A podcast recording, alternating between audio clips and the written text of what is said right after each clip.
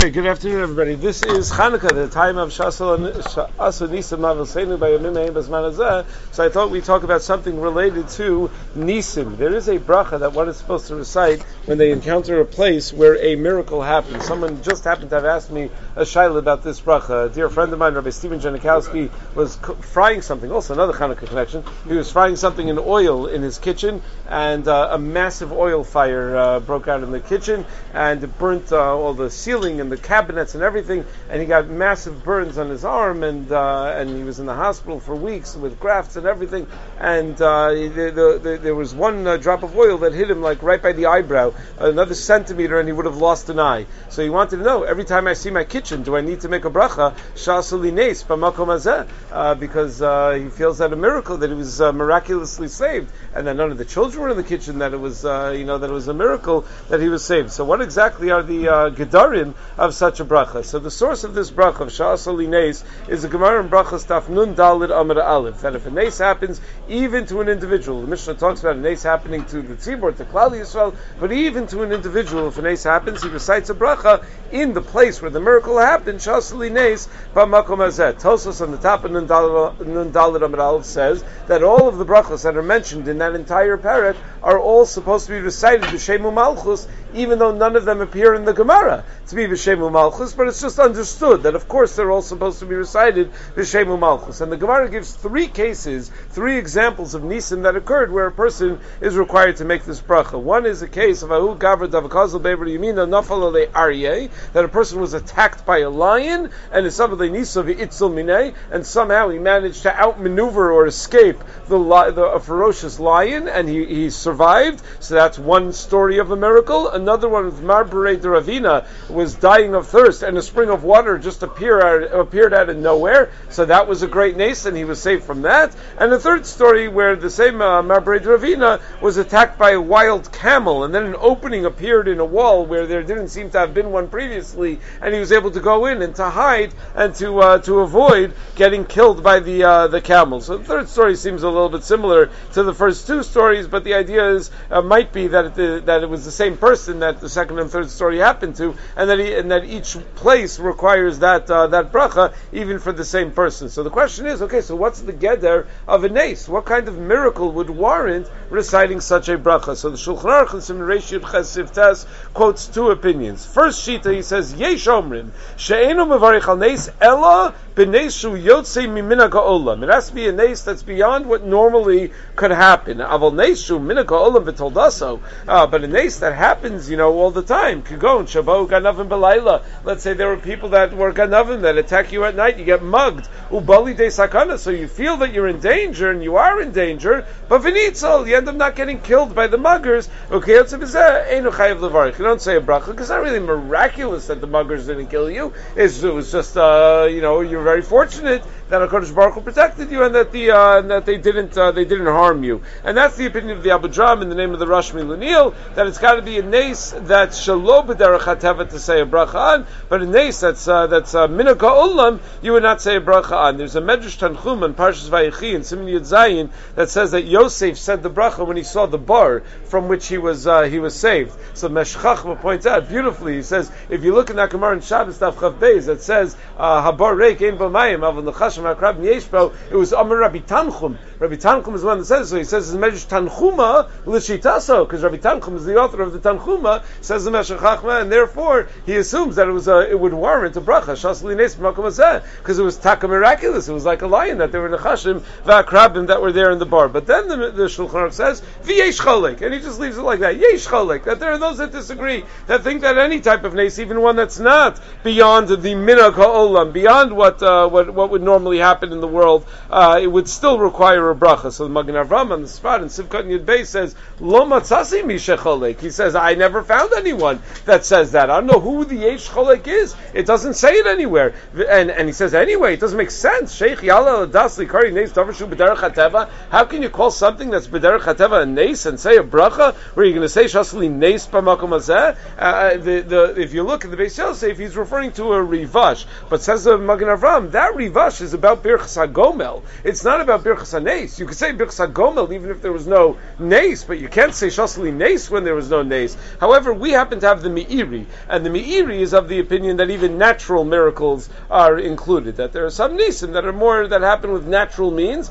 and the Meiri, that's, uh, so the Yesh Cholik, there are Rishonim that are in that category of the Yesh Cholik. Halach the Mechaber says, V'tov b'lo askar Malchus, that if it's actually Shalok derech so then you would make a bracha b'Shem Malchus. But if it's Kamina Olam, and that happened to you, it would be without Shem Malchus. Rav Ovadia writes, for example, if a person was hit by a boulder that was falling down the side of a mountain, or he's run over by a speeding car, that would qualify. That's because normally people die from such things. Other examples might include if you fall off a building, a person gets caught in the rubble of a collapsed building, and you know there are two survivors out of the 200 people that were in the building, and he's one of them. Something like that, being shot at and hit by some bullets, or uh, you know the really terrible car accident where they look at your car and they say it's a miracle that you're alive. Uh, but examples of what wouldn't qualify for a bracha b'shem malchus, the Shulchan says, is getting mugged. If a person is mugged, that's not uh, that wouldn't qualify. Person even uh, some of the posts say falls on a train track and gets up before the train gets there. That's uh, that would not qualify. That's not outside of minhag olam. Uh, so the truth is, probably it's best for a person not to make this decision on his own, whether whatever he experienced is uh, would qualify, because there's a bias, right? Meaning a person feels that whatever happened to him was miraculous, and he feels that he wants to say a bracha. So probably a person should consult with uh, with the rav to make sure that it uh, that it actually qualifies. Now there is a lot of detail given in the Sefer Piskei Teshuvos. He categorizes seven different levels of miracle and which one requires Shasalines, which one only requires Agomel, which require neither. Okay, so ain't sham. Now, how often does one recite the bracha? Let's say a person experienced such a nace. So Shulchan Aruch in Reshit Chesiv Gimel says that just like with all of these brachos, uh, that uh, that when you see something impressive or somewhere impressive, it's only if you haven't seen it in 30 days that you would have to say the bracha. However, the Mishnah Berurah says that your first time seeing it could be within 30 days. Meaning, let's say you're in the hospital and a person uh, had a nace and he was saved and he was in the hospital for two weeks and he comes out of the hospital, so he goes right back to that place that he had just seen two weeks ago. So that time he could say the bracha, but then going forward, it's only once every 30 days.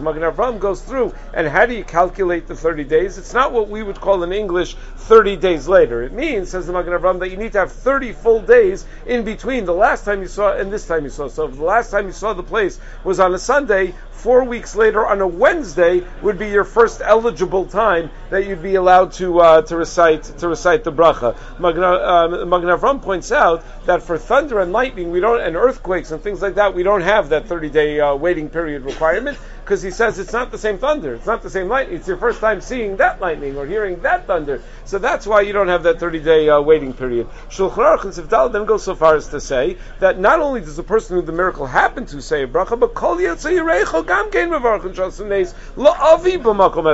that the descendants of the person say a bracha. Magen Avram says that that includes even those who don't owe their lives to that miracle. They don't owe their existence to that miracle, meaning the miracle happened after they were already born. So even if their father would have died, they would still be here. They still say that bracha, the Magen Avram writes. Shulchan Aruch says even a Talmud would say the bracha if it's a place where a nace happened to his Rebbe. And not only that, grandchildren, Yotzei Recho implies grandchildren as well, according to the Mishnah Berurah. What about great grandchildren? So that's a machlokas rishonim, whether great grandchildren would say the bracha. Mishnah Berurah says the way we parse that out is that if it's a person who owes his existence to the miracle, then he would say a bracha. So, for instance, if my children were to visit uh, Buchenwald or Auschwitz, so uh, my grandfather was saved, so that would qualify anyone who survived uh, those places is uh, would probably qualify as a, as a nace. It was that people were able to uh, to survive. So uh, so they would probably still say the, say the bracha because uh, my parents were only born after